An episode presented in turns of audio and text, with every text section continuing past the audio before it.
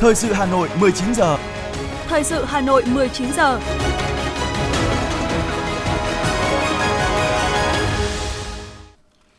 Thanh Hiền và Quang Minh kính chào quý vị các bạn. Bây giờ là chương trình thời sự của Đài Phát thanh và Truyền hình Hà Nội. Chương trình tối nay thứ bảy, ngày 17 tháng 9 năm 2022 có những nội dung chính sau đây. Thủ tướng Phạm Minh Chính chủ trì họp thúc đẩy các công trình giao thông trọng điểm. Chủ tịch Quốc hội Vương Đình Huệ kiểm tra công tác chuẩn bị diễn đàn kinh tế xã hội Việt Nam. Hà Nội khởi động chiến dịch về những chuyến xe an toàn và thân thiện. Phạt tù hai cựu cán bộ công an tịch thu số tiền chạy án gần 60 tỷ đồng cho nguyên giám đốc bệnh viện thành phố Thủ Đức Nguyễn Minh Quân. Phần tin thế giới có những sự kiện nổi bật. Tổng thống Nga Putin nói sẽ làm mọi cách để chấm dứt xung đột ở Ukraine. Sập mỏ vàng tại Indonesia, 20 người bị vùi lấp. Sau đây là nội dung chi tiết sẽ có trong chương trình. Thưa quý vị và các bạn, sáng nay, Thủ tướng Phạm Minh Chính đã chủ trì hội nghị với các doanh nghiệp, Hiệp hội Doanh nghiệp Đầu tư nước ngoài. Hội nghị có chủ đề Vượt qua thử thách, nắm bắt cơ hội, hợp tác phát triển, được tổ chức trực tiếp kết hợp trực tuyến giữa đầu cầu trụ sở chính phủ với các tỉnh thành phố và 80 điểm cầu tại các doanh nghiệp, Hiệp hội Doanh nghiệp nước ngoài tại Việt Nam và các nước trên toàn thế giới. Phát biểu khai mạc hội nghị, Thủ tướng Phạm Minh Chính cho biết, sau 35 năm đổi mới với ba trụ cột là xóa quan liêu bao cấp, tiến hành đa sở hữu và hội nhập kinh tế quốc tế, Thủ tướng khẳng định khu vực kinh tế có vốn đầu tư nước ngoài là bộ phận hợp thành quan trọng của nền kinh tế Việt Nam, được khuyến khích tạo điều kiện phát triển lâu dài, hợp tác và cạnh tranh lành mạnh với những khu vực kinh tế khác. Việt Nam tôn trọng, bảo vệ quyền và lợi ích chính đáng, hợp pháp của các nhà đầu tư, đảm bảo hài hòa lợi ích giữa nhà nước, nhà đầu tư và người lao động. Khu vực kinh tế có vốn đầu tư nước ngoài đã phát triển nhanh và hiệu quả, trở thành bộ phận quan trọng của nền kinh tế, có phần tạo việc làm, thu nhập cho người lao động, nâng cao trình độ, năng lực sản xuất, ổn định kinh tế vĩ mô, thúc đẩy chuyển dịch cơ cấu kinh tế. Ghi nhận đóng góp của cộng đồng doanh nghiệp có vốn đầu tư nước ngoài tại Việt Nam, Thủ tướng cũng chia sẻ với những khó khăn, thách thức mà các doanh nghiệp đã phải trải qua. Với quan điểm thành công của các bạn là thành công của Việt Nam, thành công của các bạn là thành công của chủ nghĩa đa phương, vì một trái đất hòa bình, hợp tác, phát triển, không để ai bị bỏ lại phía sau, và với tinh thần lợi ích hài hòa, rủi ro chia sẻ. Thủ tướng mong muốn và tin tưởng tại hội nghị lần này, các bên sẽ thẳng thắn trao đổi để giải quyết những khó khăn, vướng mắc, đồng thời thúc đẩy phát triển. Chiều cùng ngày, Thủ tướng Chính phủ Phạm Minh Chính, trưởng Ban chỉ đạo nhà nước các công trình, dự án quan trọng quốc gia, trọng điểm ngành giao thông vận tải, Ban chỉ đạo chủ trì họp phiên thứ hai của Ban chỉ đạo. Hội nghị được thực hiện theo hình thức trực tiếp kết hợp trực tuyến giữa đầu cầu trụ sở chính phủ với 33 tỉnh, thành phố trực thuộc Trung ương đang có các dự án giao thông quan trọng, dự án giao thông trọng điểm. Phát biểu mở đầu phiên họp, Thủ tướng Chính phủ, trưởng Ban chỉ đạo Phạm Minh Chính cho biết, Phát biểu hạ tầng là một trong ba đột phá chiến lược song giao thông đang là điểm nghẽn lớn của nước ta. Thực hiện các nghị quyết của Trung ương, Quốc hội, Chính phủ đã có các nghị quyết, cơ chế chính sách, bố trí nguồn lực cho phát triển giao thông, song việc tổ chức thực hiện vẫn đang là điểm yếu. Hiện nay, việc thực hiện các công trình dự án quan trọng quốc gia, trọng điểm ngành giao thông vận tải chưa đạt mục tiêu đề ra, nhất là tại các dự án đường bộ cao tốc. Thủ tướng cũng đề nghị các thành viên ban chỉ đạo lãnh đạo các bộ ngành địa phương xuống tận công trường kiểm tra thực địa để chứng kiến thực tế, có cảm xúc, động lực để giải quyết công việc. Thủ tướng Chính phủ yêu cầu tại phiên họp các thành viên ban chỉ đạo phát huy tinh thần trách nhiệm với công việc được giao, đi vào những vấn đề trọng tâm, tuân thủ việc phân cấp phân quyền, hạn chế bớt đẩy việc lên cấp trên, thảo luận chỉ rõ tại các công trình, dự án đang vướng mắc những gì ở đâu khâu nào, trách nhiệm thuộc về ai, đề xuất các nhiệm vụ, giải pháp để khắc phục đẩy nhanh tiến độ các dự án. Sáng nay, tại Trung tâm Hội nghị Quốc gia, Chủ tịch Quốc hội Vương Đình Huệ đã trực tiếp kiểm tra tổng thể công tác chuẩn bị tổ chức Diễn đàn Kinh tế Xã hội Việt Nam năm 2022, củng cố nền tảng kinh tế vĩ mô, thúc đẩy phục hồi và phát triển bền vững. Chương trình sẽ diễn ra vào ngày mai theo hình thức trực tiếp kết hợp trực tuyến. Qua kiểm tra trực tiếp, Chủ tịch Quốc hội Vương Đình Huệ đánh giá công tác chuẩn bị tổ chức diễn đàn đã được tiến hành chú đáo và chặt chẽ. Với việc kiểm soát tốt công tác phòng chống dịch COVID-19, lần này diễn đàn kinh tế xã hội được tổ chức trực tiếp với sự tham gia của lãnh đạo Đảng và Nhà nước, đông đảo các chuyên gia, nhà khoa học, các đại sứ, trường đại diện các cơ quan, tổ chức quốc tế tại Việt Nam, đại diện cộng đồng doanh nghiệp trong nước và nước ngoài. Do đó, công tác tổ chức diễn đàn phải hết sức tỉ mỉ, chuyên nghiệp và hiệu quả. Nhấn mạnh điều này, Chủ tịch Quốc hội yêu cầu ban tổ chức, văn phòng Quốc hội tiếp tục phối hợp chặt chẽ với các cơ quan, đơn vị chuyên môn, ra soát các công việc, có phương án chi tiết từng việc, rõ việc, đầu mối chịu trách nhiệm. Việc tổ chức diễn đàn kinh tế xã hội Việt Nam năm 2022 với chủ đề củng cố nền tảng kinh tế vĩ mô, thúc đẩy phục hồi và phát triển bền vững trong bối cảnh Quốc hội đang chuẩn bị tổ chức kỳ họp thứ tư Quốc hội khóa 15 sẽ là kênh thông tin đầu vào quan trọng để các cơ quan của Quốc hội, các đại biểu Quốc hội có thêm dữ liệu, từ đó phân tích, dự báo kịp thời để có những giải pháp để hỗ trợ nền kinh tế vượt qua khó khăn, phục hồi và thúc đẩy tăng trưởng, phát triển bền vững. Từ ngày 19 đến ngày 22 tháng 9, Ủy ban Thường vụ Quốc hội sẽ tổ chức họp cho ý kiến về 4 chuyên đề giám sát của Quốc hội, Ủy ban Thường vụ Quốc hội năm 2023. Ủy ban Thường vụ Quốc hội sẽ cho ý kiến về dự thảo kế hoạch giám sát chi tiết và đề cương các báo cáo của đoàn giám sát của Quốc hội về việc huy động quản lý và sử dụng các nguồn lực phục vụ công tác phòng chống dịch COVID-19, việc thực hiện chính sách pháp luật về y tế cơ sở, y tế dự phòng, đồng thời cho ý kiến về dự thảo kế hoạch giám sát chi tiết và đề cương các báo cáo của đoàn giám sát của Quốc hội về việc triển khai thực hiện các nghị quyết của Quốc hội về các chương trình mục tiêu quốc gia về xây dựng nông thôn mới giai đoạn 2021-2025 giảm nghèo bền vững giai đoạn 2021-2025, phát triển kinh tế xã hội vùng đồng bào dân tộc thiểu số và miền núi giai đoạn 2021-2030. Ủy ban Thường vụ Quốc hội cũng cho ý kiến về dự thảo kế hoạch giám sát chi tiết và đề cương các báo cáo của đoàn giám sát của Ủy ban Thường vụ Quốc hội về việc thực hiện nghị quyết số 88 và nghị quyết số 51 của Quốc hội về đổi mới chương trình sách giáo khoa giáo dục phổ thông, cho ý kiến về dự thảo kế hoạch giám sát chi tiết và đề cương các báo cáo của đoàn giám sát của Ủy ban Thường vụ Quốc hội về việc thực hiện chính sách pháp luật về phát triển năng lượng giai đoạn 2016-2021. Theo báo cáo kết quả giám sát chuyên đề về thực hiện chính sách pháp luật về thực hiện tiết kiệm chống lãng phí giai đoạn 2016-2021 được Ủy ban Thường vụ Quốc hội đưa ra ngày 14 tháng 9, tiến độ thực hiện dự án quan trọng quốc gia, dự án nhóm A tại một số địa phương còn chậm, hiệu quả thấp. Thực trạng này là gánh nặng, tác động tiêu cực đến đời sống xã hội, phá vỡ các kế hoạch, mục tiêu phát triển kinh tế xã hội không chỉ một địa phương mà còn của cả khu vực và cả nước. Tại Hà Nội, dự án tuyến đường sắt đô thị thí điểm thành phố Hà Nội, đoạn nhổn ga Hà Nội – dự án xây dựng tuyến đường sắt đô thị số 2 đoạn Nam Thăng Long Trần Hưng Đạo, dự án xây dựng hệ thống xử lý nước thải Yên Giá cũng ở tình trạng chậm tiến độ, tăng tổng mức đầu tư, lùi thời hạn hoàn thành. Tại cuộc làm việc mới đây với Phó Thủ tướng Chính phủ Lê Văn Thành, Chủ tịch Ủy ban nhân dân thành phố Hà Nội Trần Sĩ Thanh bày tỏ, tốc độ giải ngân thấp là điều thực sự lo lắng. Thành phố đã thành lập 6 đoàn công tác do các phó chủ tịch làm trưởng đoàn để kiểm tra, thao gỡ, đôn đốc các dự án. Thành phố tiếp tục nhận diện, phân loại dự án để xử lý, giải quyết khó khăn. Cũng nhờ những giải pháp tiếp cận này, tiến độ một số dự án được cải thiện, tỷ lệ giải ngân đã tăng lên gấp 2,57 lần so với 4 tháng đầu năm 2022. Rõ ràng, giải ngân vốn đầu tư công và sự chậm trễ của nhiều dự án lớn là điều đáng lo. Phân loại xác định và làm rõ những điểm nghẽn để tập trung để giải quyết những giải pháp trọng tâm, trọng điểm, xử lý là những cách làm hiệu quả để khắc phục được thực trạng trên. Những thông điệp nhất quán đã được đưa ra, giờ cần sự vào cuộc quyết liệt để xử lý dứt điểm những dự án chậm tiến độ và chậm giải ngân. Thưa quý vị các bạn, quy hoạch chung xây dựng thủ đô Hà Nội đến năm 2030 và tầm nhìn đến năm 2050 lập hồ sơ đề nghị xây dựng luật thủ đô sửa đổi, đầu tư xây dựng tuyến đường vành đai 4 vùng thủ đô Hà Nội, cải tạo xây dựng lại chung cư cũ là những quyết sách định hướng lớn thành phố Hà Nội sẽ tập trung thực hiện hoặc trình cấp có thẩm quyền trong năm 2022 nhằm phát triển bền vững thủ đô theo hướng đô thị xanh, thông minh hiện đại. Luật thủ đô được Quốc hội thông qua cuối năm 2012 với mong muốn là một đạo luật quan trọng có tính chất đột phá, mở đường về mặt thể chế cho sự phát triển của thủ đô. Tuy nhiên, qua 8 năm thi hành, luật đã bộc lộ nhiều bất cập hạn chế, hiệu lực hiệu quả trong tổ chức thi hành không cao, khó đi vào cuộc sống.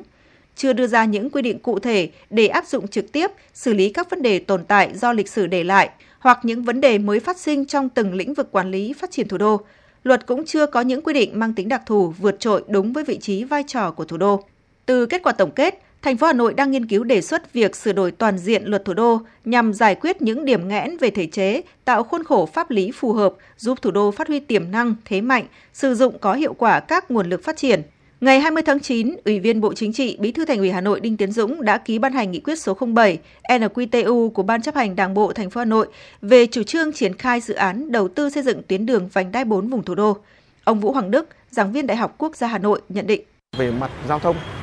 tuyến đường vành đai 4 là một tuyến đường nếu hình thành sớm sẽ giảm thải cho hệ thống các đường vành đai ở trong khu vực nội đô. Nơi đó thì toàn bộ những cái tuyến những cái ờ, những cái lưu lượng giao thông ừ, ở các trục hướng tâm hướng về đô thị trung tâm ừ,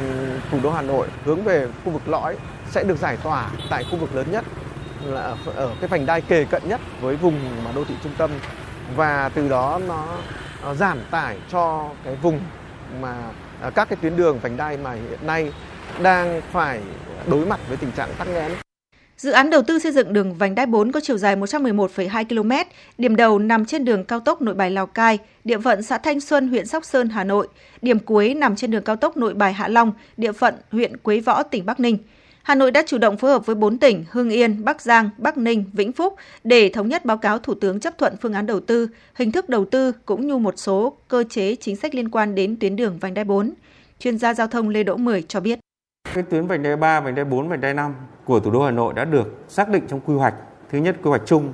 ờ, 1259 của ờ, Hà Nội và cái thứ hai được cụ thể hóa trong quyết định 568 ở trong quy hoạch giao thông vận tải của Hà Nội. Với cái chức năng mà ba cái tuyến vành đai này 3 4 5 ấy, thì nó đã rõ ràng ở từng chức năng từng vị trí. Ví dụ chúng ta thấy vành đai 3 khi chúng ta làm xong ấy, thì cái ách tắc của khu vực trong nội đô Hà Nội đã được giảm đáng kể. Nhưng qua cái mật độ giao thông tăng trưởng rất là rất là nhiều, đặc biệt là với cái kinh tế phát triển thì vành đai 3 đã không đáp ứng được. Thế nên nhu cầu cấp thiết để chúng ta xây dựng vành đai 4 ấy, là một nhu cầu tất yếu. Hà Nội có gần 1.600 chung cư cũ, nhiều nhất cả nước, xây dựng những năm 1960-1999. Đến nay chỉ có 19 nhà được cải tạo xây mới đạt 1,2%. Nguyên nhân nhà cũ khó giải tỏa, nhà xây mới bị khống chế độ cao, mật độ xây dựng, người dân ở tầng 1 thiếu hợp tác. Để giải bài toán này, tháng 12 năm 2021, Hà Nội đã ban hành đề án cải tạo xây dựng lại chung cư cũ với kỳ vọng sẽ tạo bước chuyển lớn. Theo đó, trong năm nay, Hà Nội sẽ tổng kiểm tra, giả soát, khảo sát, kiểm định tổng thể các chung cư cũ, lập quy hoạch chi tiết, tổng mặt bằng chung cư cũ, đề án quy gom tái định cư chung cư cũ và xây dựng kế hoạch cải tạo xây dựng lại các chung cư cũ. Dự kiến, việc triển khai cải tạo chung cư cũ được chia thành 4 đợt để quản lý và phát triển đô thị bài bản, hiệu quả. Hà Nội sẽ đẩy nhanh tiến độ lập và phê duyệt một loạt đồ án quy hoạch trong đó đồ án quy hoạch chung không gian xây dựng ngầm đô thị trung tâm thành phố đến năm 2030, tầm nhìn đến năm 2050 hoàn thành xây dựng chương trình phát triển nhà ở thành phố giai đoạn 2021-2030, định hướng đến năm 2040, triển khai đầu tư xây dựng một số khu đô thị mới theo định hướng đô thị thông minh.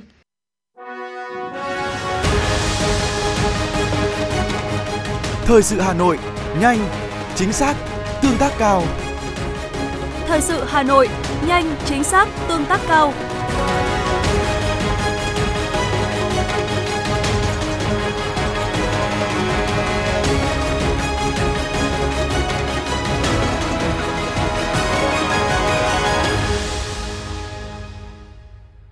Những thông tin kinh tế sẽ nối tiếp chương trình. Thưa quý vị, theo Bộ Kế hoạch và Đầu tư, vốn đầu tư trực tiếp nước ngoài hàng năm trong khu công nghiệp, khu kinh tế đang chiếm khoảng từ 35 đến 40% tổng vốn đầu tư trực tiếp nước ngoài đăng ký tăng thêm của cả nước và tính riêng trong lĩnh vực chế biến, chế tạo, vốn đầu tư nước ngoài khu vực này chiếm từ 70 đến 80% tổng vốn đăng ký cả nước. Thứ trưởng Bộ Kế hoạch và Đầu tư Trần Quốc Phương nhận định, Việt Nam đang đứng trước cơ hội vàng để thu hút một làn sóng đầu tư mới từ nước ngoài, nhất là đầu tư vào những khu kinh tế, khu công nghiệp. Bộ Kế hoạch và Đầu tư cho biết, đến nay, hệ thống khu công nghiệp, khu kinh tế trong cả nước có mặt ở 61 trên 63 tỉnh, thành phố, với 403 khu công nghiệp, 18 khu kinh tế ven biển và 26 khu kinh tế cửa khẩu được thành lập. Các khu công nghiệp, khu kinh tế đã thu hút được lượng vốn đầu tư lớn, bổ sung nguồn lực quan trọng cho đầu tư phát triển kinh tế xã hội cho đất nước nói chung, cũng như những địa phương nói riêng. Theo các chuyên gia, có nhiều yếu tố quan trọng tạo nên cơ hội như bên cạnh sự ổn định chính trị, nền kinh tế Việt Nam đang phục hồi nhanh chóng sau đại dịch, đạt tốc độ tăng trưởng và loại cao nhất trong khu vực. Các cân đối vĩ mô được đảm bảo, lạm phát được kiềm chế. Cùng với đó, nhiều hiệp định thương mại tự do đã được ký kết và đang thực thi hiệu quả, tạo thuận lợi cho hoạt động đầu tư và thương mại quốc tế. Sự quan tâm đầu tư phát triển kết cấu hạ tầng của nhà nước, nhất là hệ thống đường bộ cao tốc và sự tham gia đầu tư phát triển kết cấu hạ tầng của các doanh nghiệp đầu ngành, điều kiện hạ tầng cho phát triển công nghiệp cho cả ba miền đã và đang được cải thiện rõ rệt. Cục Phòng vệ Thương mại Bộ Công Thương cho biết, thông tin Mỹ tiếp tục áp thuế chống bán phá giá đối với cá cha, cá ba sa Việt Nam chỉ là một thông báo thường niên, còn hoạt động xuất khẩu cá cha sang Mỹ của các doanh nghiệp Việt Nam vẫn diễn ra bình thường, thậm chí tăng trưởng tốt trong năm nay. Mỹ đã áp thuế chống bán phá giá cho cá cha, cá ba sa Việt Nam từ năm 2003 đến nay, nhưng nhiều doanh nghiệp sản xuất, xuất khẩu cá cha, cá ba sa lớn của Việt Nam vẫn duy trì được mức thuế chống bán phá giá 0 đô la Mỹ trên 1 kg qua các kỳ giả soát để tiếp tục xuất khẩu vào thị trường này. Dù vậy, Bộ Công Thương sẽ tiếp tục phối hợp chặt chẽ với Hiệp hội Chế biến và Xuất khẩu Thủy sản Việt Nam, các doanh nghiệp xuất khẩu cá tra, cá ba sa của Việt Nam và phía Mỹ theo dõi, cập nhật thông tin để xử lý các vấn đề liên quan nhằm đảm bảo quyền và lợi ích chính đáng của doanh nghiệp Việt Nam. Hoạt động du lịch cả nước đang trên đà khởi sắc, tình hình kinh doanh của các doanh nghiệp trong lĩnh vực du lịch, dịch vụ giải trí, hàng không theo đó cũng hồi phục khả quan. Trái ngược với diễn biến tích cực của thị trường du lịch, giao dịch của nhiều cổ phiếu doanh nghiệp trong ngành du lịch, dịch vụ giải trí và hàng không trên cả ba sàn chứng khoán lại khá kém sắc. Đặc biệt, nhiều cổ phiếu rơi vào tình trạng cảnh báo, hạn chế giao dịch, thậm chí có nguy cơ bị hủy niêm yết. Ngoài việc có nguy cơ bị hủy niêm yết trên sàn chứng khoán tập trung hoặc hạn chế giao dịch, diễn biến của nhiều cổ phiếu ngành du lịch, dịch vụ trên cả ba sàn diễn ra khá buồn tẻ.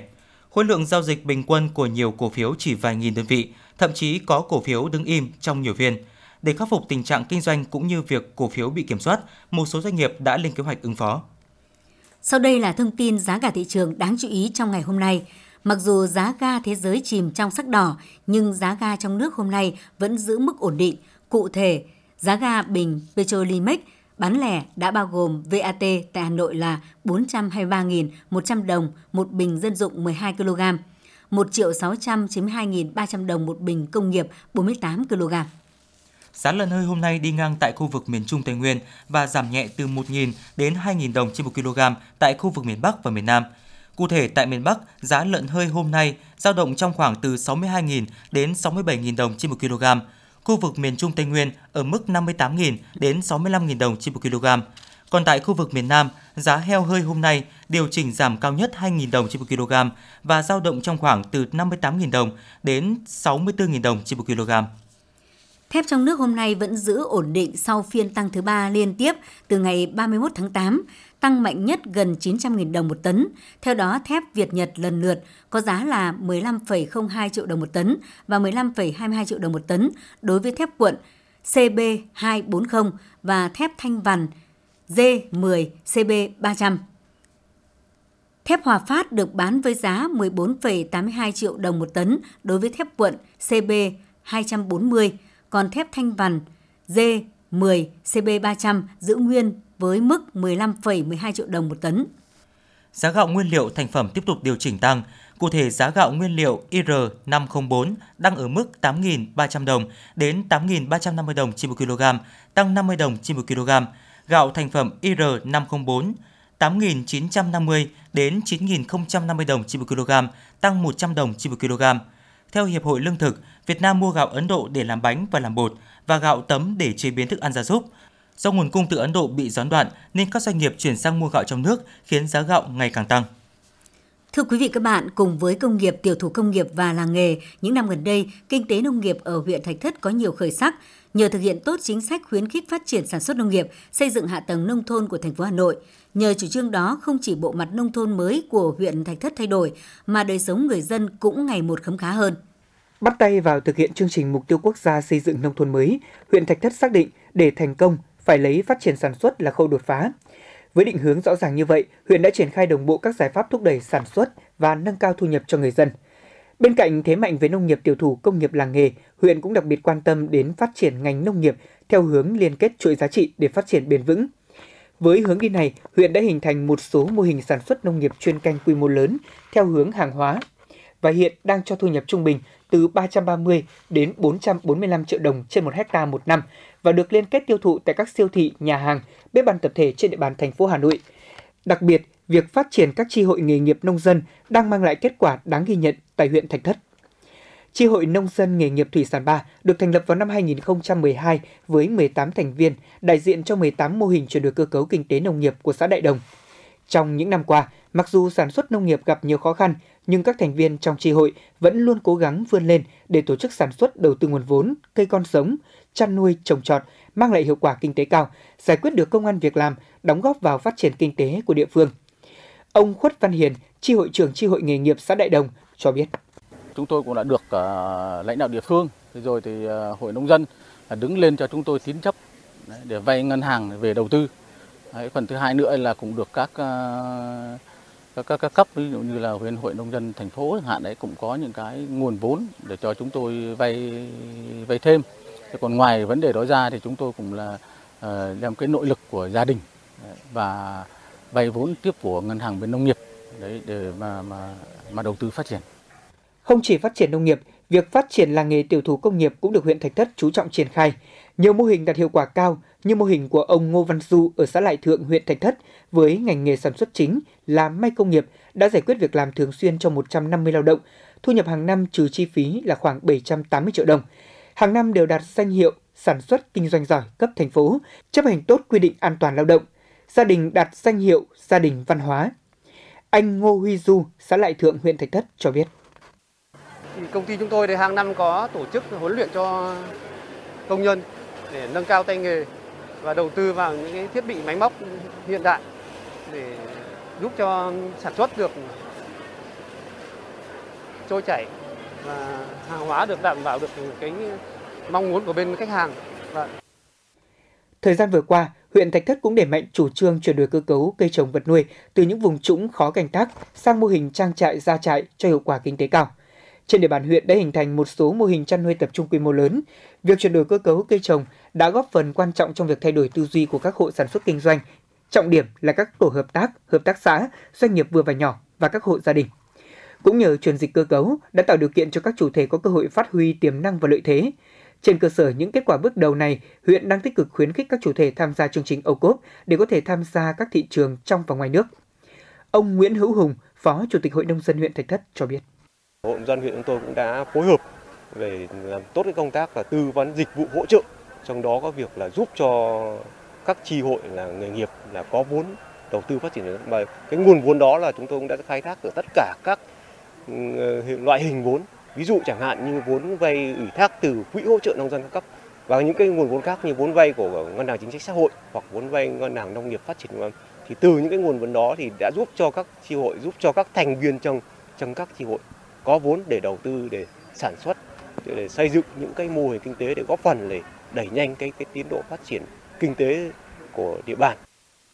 Tuy nhiên hiện nay để phát triển trang trại, hợp tác liên kết sản xuất gắn với tiêu thụ nông sản, xây dựng cánh đồng mẫu lớn, tạo ra chuyển biến trong việc sử dụng hiệu quả đất nông nghiệp, tập trung sản xuất quy mô hàng hóa lớn vẫn còn gặp nhiều khó khăn bởi thời gian thuê đất sản xuất của người dân còn ngắn, dẫn đến không dám mở rộng đầu tư phát triển sản xuất, tạo đột phá. Để tháo gỡ khó khăn trong phát triển nông nghiệp tập trung quy mô lớn, thời gian tới, huyện Thạch Thất cần tạo điều kiện cho các trang trại quỹ đất sạch tại vùng quy hoạch tập trung để phát triển nông nghiệp ứng dụng công nghệ cao.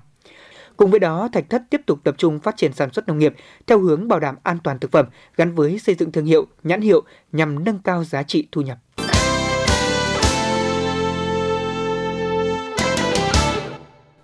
Thưa quý vị và các bạn, nhằm tăng cường giao lưu văn hóa, tình hữu nghị giữa nhân dân hai nước Việt Nam Hàn Quốc và hướng tới kỷ niệm 30 năm thiết lập quan hệ ngoại giao Việt Nam Hàn Quốc, chiều qua, Bảo tàng Lịch sử Quốc gia phối hợp với Trung tâm Di sản Thế giới Pekche khai mạc trưng bày Pekche và Jeju từ di sản Hàn Quốc đến di sản thế giới. Cuộc trưng bày giới thiệu một quốc gia cổ đại của Hàn Quốc cách đây khoảng 1.400 năm với ba hiện vật là bảo vật quốc gia đã được phục chế. Năm màn hình biểu diễn lễ hội gắn với không gian di sản, trình chiếu 3D những nét đặc sắc về thiên nhiên, văn hóa Hàn Quốc. Giá trị nổi bật toàn cầu của đảo núi lửa hang dung nham Jeju, di sản được UNESCO ghi danh là di sản thiên nhiên thế giới hay di sản văn hóa thế giới quần thể di tích lịch sử Pekche. Mỗi mã trưng bày tại đây đều có QR code để khách tham quan tìm hiểu rõ hơn. Đặc biệt trong một tháng diễn ra trưng bày, công chúng có cơ hội trải nghiệm thực tế ảo, trải nghiệm trang phục, ẩm thực, làm đèn lồng truyền thống của Hàn Quốc. Cuộc trưng bày do Bảo tàng Lịch sử Quốc gia Việt Nam, Trung tâm Di sản Thế giới Pekche, Trung tâm Văn hóa Hàn Quốc tại Việt Nam và tỉnh tự quản đặc biệt Jeju phối hợp tổ chức. Thưa quý vị các bạn, phong trào toàn dân đoàn kết xây dựng đời sống văn hóa, thực hiện nếp sống văn minh trong việc cưới, việc tang và lễ hội trên địa bàn thị xã Sơn Tây đã có nhiều chuyển biến tích cực, góp phần giữ gìn và phát huy tốt những phong tục tập quán lành mạnh, giáo dục tư tưởng, tình cảm, đạo đức, lối sống trong cán bộ, đảng viên và nhân dân. Nhiều năm qua, phong trào toàn dân đoàn kết xây dựng đời sống văn hóa ở phường Ngô Quyền, thị xã Sơn Tây đã đem lại hiệu quả thiết thực, được đông đảo nhân dân nhiệt tình hưởng ứng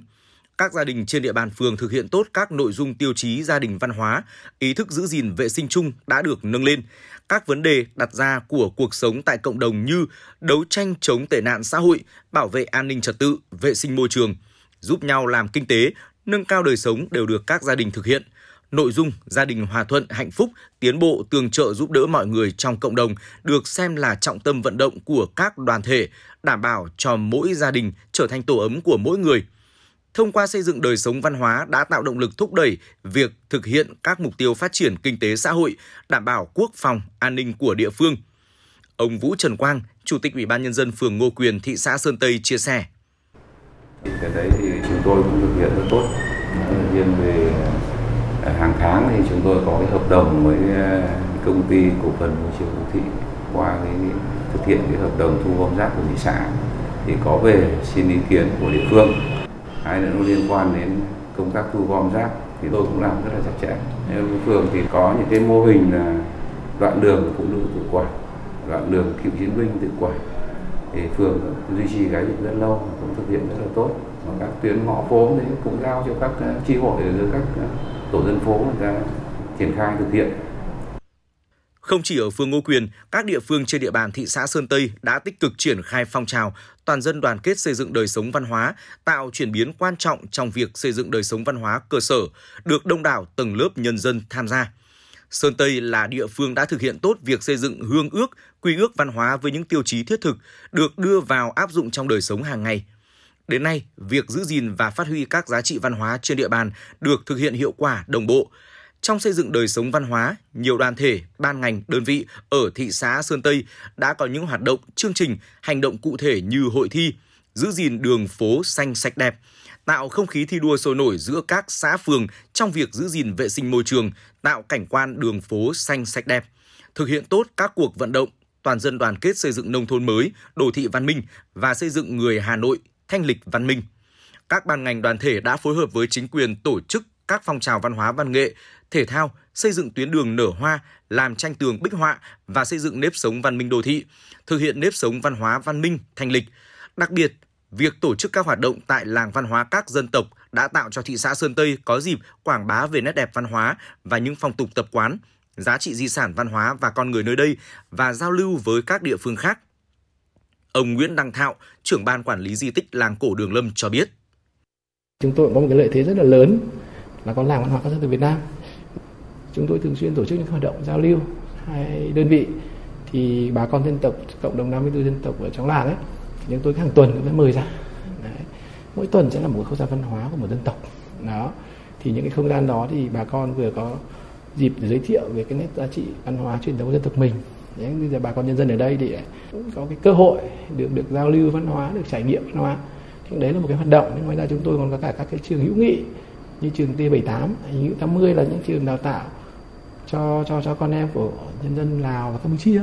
Thì họ cũng lại mang những cái nét văn hóa bản sắc của họ tổ chức những hoạt động giao lưu. Vừa là cái tinh thần đoàn kết giữa các à, nước trong à, khu vực hai là để tạo thêm cái mối à, quan hệ giữa bà con nhân dân cũng như các em học sinh ở bên đây.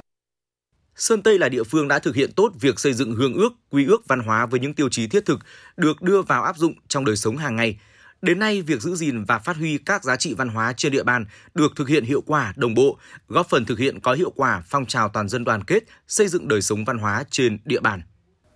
Mời quý vị và các bạn nghe tiếp phần tin. Thưa quý vị, Bộ Giao thông Vận tải đề xuất chính phủ chia 729 km cao tốc Bắc Nam phía Đông thành 30 gói thầu, mỗi gói trị giá từ 3.000 đến 5.000 tỷ đồng. Báo cáo chính phủ về việc chọn nhà thầu, Bộ Giao thông Vận tải đề xuất mỗi gói thầu làm từ 20 đến 40 km, nhà thầu riêng lẻ thi công hoặc liên danh tối đa 3 nhà thầu tại mỗi gói. Giá trị gói thầu này sẽ phù hợp với năng lực, kinh nghiệm của nhà thầu trong nước hiện nay. Thực tế, 10 năm vừa qua, có 48 nhà thầu thi công công trình giao thông cấp 2 trở lên có kỹ thuật tương tự, giá trị hợp đồng hơn 350 tỷ đồng. Sáng nay tại Hà Nội, Trung tâm Quản lý Giao thông Công cộng thành phố Hà Nội, Viện Nghiên cứu Quản lý Phát triển Bền vững và một số đối tác khởi động chiến dịch xoáy ca, xoáy tỷ xe buýt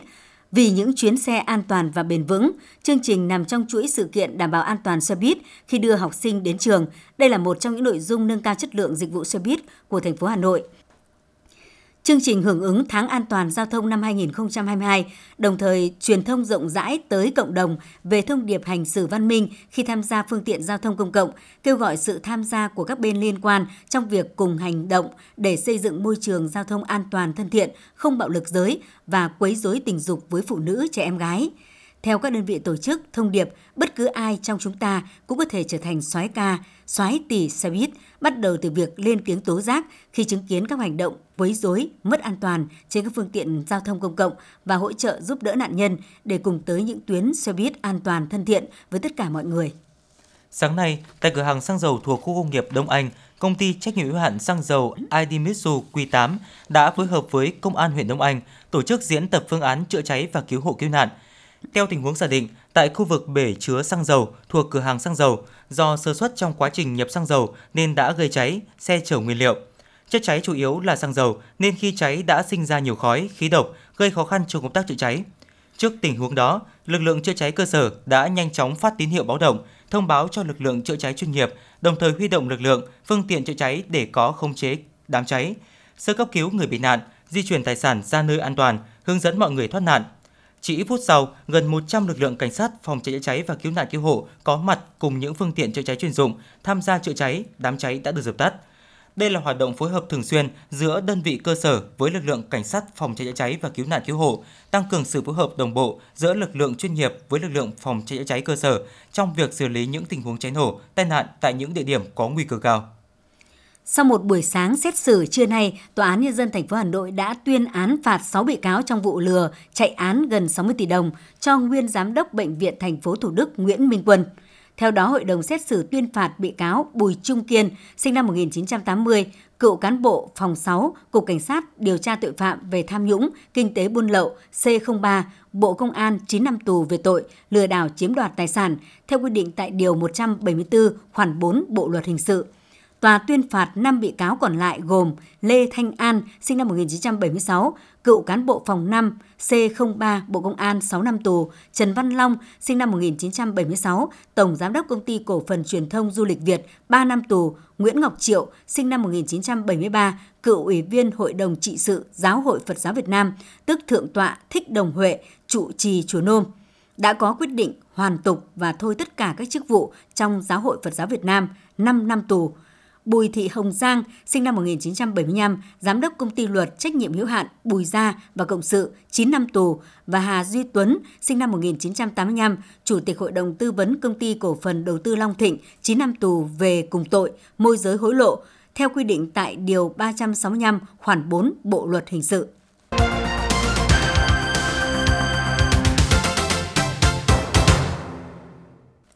Thưa quý vị và các bạn, Bệnh viện Đa khoa Sơn Tây là bệnh viện hạng 2 tuyến thành phố với quy mô 440 giường bệnh nội trú, 22 khoa và 4 phòng chức năng, gần 400 cán bộ viên chức người lao động. Mỗi ngày, bệnh viện tiếp nhận khoảng 600 lượt người đến khám, điều trị cho 5.000 người bệnh ngoại trú, 500 người bệnh nội trú, gần 5.000 ca phẫu thuật các loại mỗi năm. Bệnh viện đang từng bước nâng cao chất lượng phục vụ nhân dân. Bệnh viện luôn xác định nâng cao chất lượng khám chữa bệnh, ứng dụng kỹ thuật cao vào điều trị, đổi mới phong cách, thái độ phục vụ của nhân viên y tế, hướng tới sự hài lòng của người bệnh là điều kiện tiên quyết để thu hút bệnh nhân. Vì thế, bắt đầu từ ngày 14 tháng 12 năm 2020, ngoài việc khám bệnh thông thường, bệnh viện đã phối hợp với các bệnh viện tuyến trung ương để thực hiện khám chữa bệnh theo yêu cầu cho đối tượng bệnh nhân tự nguyện. Với đội ngũ bác sĩ có trình độ chuyên môn cao của Bệnh viện Đa khoa Sơn Tây và các bệnh viện tuyến trên như Bệnh viện Bạch Mai, Bệnh viện Việt Đức, Bệnh viện Tim Hà Nội, Bệnh viện Thanh Nhàn, Bệnh viện Ung Bướu. Khu vực khám theo yêu cầu trực thuộc khoa khám bệnh được thiết kế vận hành thuận tiện tối đa tại chỗ và khép kín. Chị Nguyễn Thanh Hải, người nhà của bệnh nhân, cho biết. Bà em bị khó thở, thì khi đến đây là bác sĩ đã dùng các biện pháp điều trị để cho bà em dễ chịu hơn. Bây giờ thì bà em đã đỡ rồi, hôm nay thì tỉnh táo hơn rồi, ăn được rồi. Bác sĩ thì cần cái là bác sĩ gọi cả bác sĩ tới luôn và rất là nhẹ nhàng, nhiệt tình. Với phương châm ân cần, chu đáo, chất lượng, văn minh và tận tình nhanh chóng chính xác, Bệnh viện Đa khoa Sơn Tây tổ chức một khu vực riêng có đầy đủ các buồng khám và các buồng cận lâm sàng như chụp X-quang, xét nghiệm máu, siêu âm, điện tim, điện não, soi dạ dày, đại tràng. Phòng khám có điều hòa, nước uống nóng lạnh, quạt sưởi, có xe điện đưa đón bệnh nhân đi xét nghiệm miễn phí và trang bị wifi cùng với tạp chí. Đội ngũ nhân viên điều dưỡng và phục vụ được đào tạo có tính chuyên nghiệp cao với phong cách ứng xử và giải quyết tình huống chuyên nghiệp đồng bộ, mang lại sự hài lòng cho người bệnh. Điều dưỡng Phạm Phương Nhung, khoa hồi sức cấp cứu Bệnh viện Đa khoa Sơn Tây chia sẻ. Tôi thì mới vào nghề được thời gian chưa được lâu và còn rất nhiều những cái bỡ ngỡ và những cái khó khăn. Nhưng mà qua thời gian thì tôi cũng đã học hỏi được các cái kinh nghiệm từ các anh chị đi trước và cũng ờ, biết cách để cấp cứu bệnh nhân và cũng ờ, tìm hiểu thêm về những cái tâm lý của những bệnh nhân và kể cả người nhà bệnh nhân nữa để có thể ờ, phối hợp cho cái kết quả điều trị tốt nhất. Từ thành công của khu vực khám bệnh theo yêu cầu, Bệnh viện Đa khoa Sơn Tây tiếp tục khai trương phòng khám, đánh giá và tư vấn dinh dưỡng theo yêu cầu. Với mỗi bệnh nhân đến khám tại đây đều được sàng lọc đánh giá tình trạng dinh dưỡng, khám và tư vấn dinh dưỡng về các bệnh như trẻ biếng ăn, suy dinh dưỡng, táo bón, bệnh còi xương, thiếu máu do thiếu sắt, bệnh tê phù, bướu cổ, thừa cân, béo phì, các bệnh khô mắt, thiếu vi chất ở trẻ, bà mẹ mang thai và cho con bú, các bệnh mãn tính không lây. Bác sĩ Vương Đình Hà, trưởng khoa nhi và bác sĩ Phạm Tiến Dung, phó giám đốc bệnh viện Đa khoa Sơn Tây cho biết. Để thể hiện tốt được công tác khám chữa bệnh cho các cháu trong ờ, khoa nhi của chúng tôi thì thứ nhất là chúng tôi rèn cho các đồng chí, đào tạo các đồng chí về mặt chuyên môn vững vàng. Thứ hai là lấy ý đức làm quan trọng, hướng tới sự hài lòng của người bệnh, đáp ứng sự hài lòng của người bệnh trong quá trình khám bệnh và điều trị của bệnh nhân, à, nâng cao kiến thức chuyên môn, nâng cao kỹ năng khám chữa bệnh và đặc biệt là công tác chăm sóc tận tình chu đáo làm sao mà bệnh nhân đến đón tiếp niềm nở ở chăm sóc tận tình về dặn dò chu đáo bệnh viện trong giai đoạn vừa qua mặc dù rất khó khăn về cơ sở vật chất, nhưng mà ờ, anh em nhân viên với là cán bộ viên chức cũng rất cố gắng để tạo cái niềm tin cho bệnh nhân và nâng cao cái chất lượng phục vụ cho bệnh nhân và cũng cho nhân dân trong ờ, thị xã Sơn Tây và cũng các vùng lân cận quanh đây. Với những nỗ lực tích cực đổi mới trong công tác chăm sóc điều trị và nâng cao sức khỏe của nhân dân, Bệnh viện Đa khoa Sơn Tây đã được nhiều thành tích trong công tác thi đua khen thưởng. Cùng với công tác chuyên môn, bệnh viện đang từng bước chuyển đổi số theo chủ trương của chính phủ, hướng tới bệnh viện thông minh. Những kết quả cận lâm sàng xét nghiệm siêu âm chụp X-quang, chụp các lớp vi tính, thăm dò chức năng của người bệnh trên phần mềm quản lý khám chữa bệnh sẽ được đẩy lên cổng thông tin để bệnh nhân có thể xem lại kết quả khám bất cứ lúc nào thông qua việc truy cập trực tuyến. Đây cũng chính là biện pháp nâng cao chất lượng khám chữa bệnh, nêu cao tinh thần trách nhiệm của đội ngũ y bác sĩ nơi đây, hết lòng vì người bệnh, góp phần thực hiện tốt nhiệm vụ khám chữa bệnh và chăm sóc sức khỏe cho nhân dân.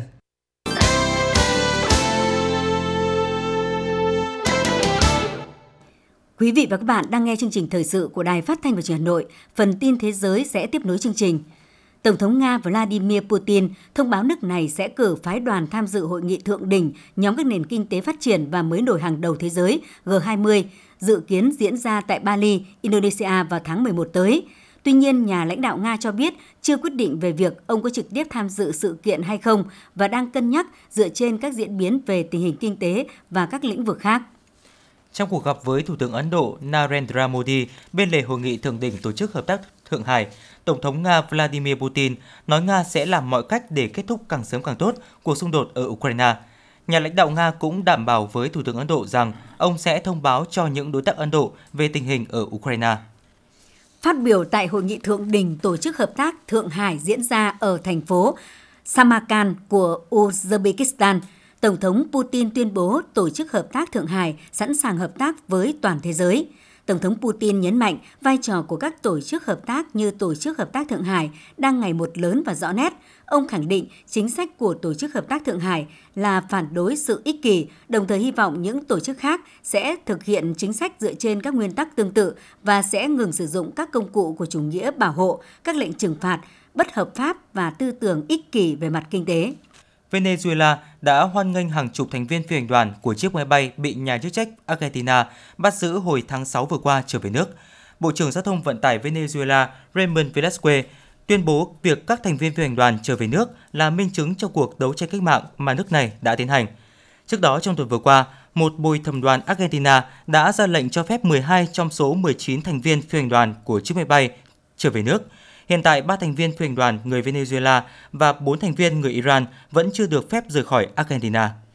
Lúc 14 giờ 30 phút chiều nay tại khu vực tòa nhà trung cư kinh doanh đánh bạc online thuộc một casino khu vực Mộc Bài do người Trung Quốc làm chủ ở ấp Ba Vét, Can Đan, phường Ba Vét, thành phố Ba Vét, tỉnh Svay Riêng, có khoảng 60 người Việt Nam bị lừa lao động tháo chạy về phía đồn cửa khẩu Ba Vét. Tuy nhiên chỉ có 56 người chạy thoát khỏi casino và được tiếp nhận ở cửa khẩu, 4 người bị bắt giữ trở lại. Trong khi người đứng đầu Tổ chức Y tế Thế giới nói rằng ngày kết thúc đại dịch COVID-19 đang đến gần, một số chuyên gia Canada cảnh báo rằng còn quá sớm để tuyên bố cuộc khủng hoảng y tế toàn cầu kết thúc.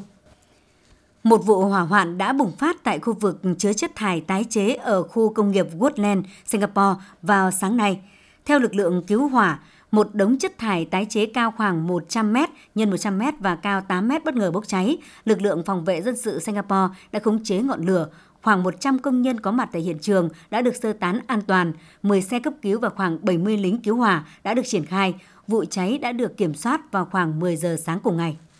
Theo Oxfam, phải hứng chịu từ hạn hán kỷ lục đến lũ lụt thảm khốc, những điểm nóng về khí hậu tồi tệ nhất trên thế giới đang chứng kiến tình trạng đó gia tăng.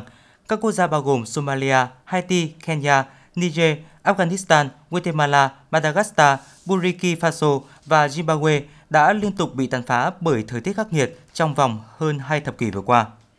Hôm nay, các nhà chức trách Indonesia thông báo 20 thợ mỏ đã bị vùi lấp trong một hầm khai thác vàng trái phép ở tỉnh Tây Kalimantan sau sự cố sạt lở đất. Theo thông tin ban đầu, 7 thợ mỏ đã thiệt mạng và 5 người bị thương.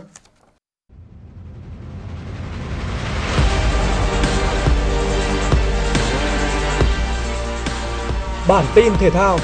Bản tin thể thao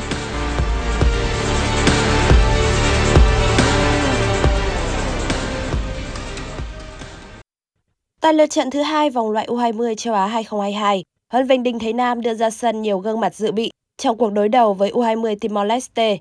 Dù vậy, U20 Việt Nam vẫn dễ dàng chiếm thế chủ động và có được bàn mở tỷ số ngay ở phút thứ 10 của Thanh Nhàn. 4 phút sau, Bùi Vĩ Hào có tình huống đi bóng và dứt điểm đẹp mắt bên cánh phải, nâng tỷ số lên 2-0. Sang hiệp 2, huấn luyện viên Đinh Thế Nam đã sử dụng nhiều quyền thay người, trong đó có việc tung ra đội trưởng Văn Khang để hy vọng tạo nên sự đột biến cũng như phá vỡ hệ thống phòng ngự của đối phương. Tuy vậy, phải đến phút thứ 83, U20 Việt Nam mới có được bàn thắng thứ 3 sau cú cứa lòng sệt của Xuân Bắc. Tận dụng một sai lầm trong hệ thống phòng thủ của U20 Timor-Leste ở 2 phút sau đó, Văn Khang đã dễ dàng đệm bóng cận thành ấn định tỷ số 4-0 cho thầy trò huấn viên Đinh Thế Nam. Với kết quả này, U20 Việt Nam có 6 điểm sau 2 trận cùng hiệu số dương 8. Trận đấu tâm điểm của vòng 5 giải vô địch quốc gia 2022 là cuộc đọ sức giữa thành phố Hồ Chí Minh 1 và Hà Nội 1. Cả hai đội đã mang đến những màn đôi công hấp dẫn, nhưng đáng tiếc không có bàn thắng nào được ghi. Chỉ có được một điểm trước Hà Nội 1, thành phố Hồ Chí Minh 1 vẫn giành lại được ngôi đầu bảng sau 5 vòng, nhưng chỉ xếp trên Thái Nguyên TNT nhờ chỉ số phụ. Trận đấu trên sân Villa Park giữa Aston Villa và Southampton tại vòng 8 ngoại hạng Anh đã diễn ra với tốc độ chậm và không có quá nhiều cơ hội được tạo ra. Trong thế trận bế tắc, đội chủ nhà đã có được bàn thắng mở tỷ số từ một tình huống đá phạt góc với người ghi bàn là tiền vệ Jacob Ramsey. Những sự điều chỉnh nhân sự trong 45 phút tiếp theo đến từ cả hai đội không giúp trận đấu diễn ra hấp dẫn hơn. Kết quả 1-0 nghiêng về đội bóng của huấn luyện viên Steven Gerrard được giữ đến hết trận. Trong khi đó, trận đấu giữa hai tân binh mùa này là Nottingham Forest và Fulham đã diễn ra hấp dẫn với 5 bàn thắng được ghi. Dù để đội chủ nhà có được bàn mở tỷ số ở phút 11, nhưng chỉ trong vòng 6 phút đầu hiệp 2, từ phút 54 đến 60, Fulham đã ghi liên tiếp 3 bàn thắng nhờ công của Adara Bioyo, Farinha và Harrison Reed. Các cầu thủ áo đỏ chỉ gỡ lại được một bàn ở những phút cuối và chấp nhận thua sát nút 2-3. Tại giải vô địch quốc gia Đức, dù có được lợi thế sân nhà trong cuộc tiếp đón Hertha Berlin, nhưng các cầu thủ Men 05 lại thi đấu khá rời rạc trong 45 phút đầu trận. Và hệ quả là họ bị dẫn trước sau tình huống ghi bàn của Trossard bên phía Hertha Berlin. Những nỗ lực của đội chủ nhà sau đó là bàn gỡ hòa một đều ở những phút bù giờ cuối cùng của trận đấu do công của Sassi. Dự báo thời tiết theo Trung tâm Dự báo Khí tượng Thủy văn Quốc gia, dự báo ngày 18 tháng 9, thời tiết Hà Nội có mây, chiều có mưa rào và rông rải rác, đêm không mưa. Dự báo thời tiết Hà Nội ngày mai như sau. Sáng 18 tháng 9, khu vực Hà Nội nhiều mây và nắng, chiều có thể có mưa rào và rông rải rác. Trong mưa rông có khả năng xảy ra lốc xét và gió giật mạnh. Nhiệt độ cao nhất phổ biến từ 33 đến 34 độ C. Độ ẩm tương đối thấp nhất ngày đạt ở khoảng 64 đến 76%. Giữa trưa mai, chỉ số UV tối đa tại Hà Nội ở mức độ 6 tăng so với ngày trước đó. Mức độ này có nguy cơ gây hại cao cho làn da và sức khỏe nên ở dưới bóng mát trong thời gian ban trưa, che chắn khi đi ra ngoài, bôi kem chống nắng và đeo kính dâm. Tối và đêm 18 tháng 9, khu vực Hà Nội có mây, trời trong xanh không mưa, nhiệt độ nằm trong khoảng từ 26 đến 28 độ C, độ ẩm trung bình phổ biến ở mức 87 đến 93%. Quý vị và các bạn vừa nghe chương trình Sự sự tối của Đài Phát thanh và Truyền hình Hà Nội. Chỉ đạo nội dung Nguyễn Kim Khiêm, chỉ đạo sản xuất Nguyễn Tiến Dũng, tổ chức sản xuất Xuân Luyến, chương trình do biên tập viên Thủy Chi, phát thanh viên Thanh Hiền Quang Minh cùng kỹ thuật viên Viết Linh thực hiện. Xin chào và hẹn gặp lại.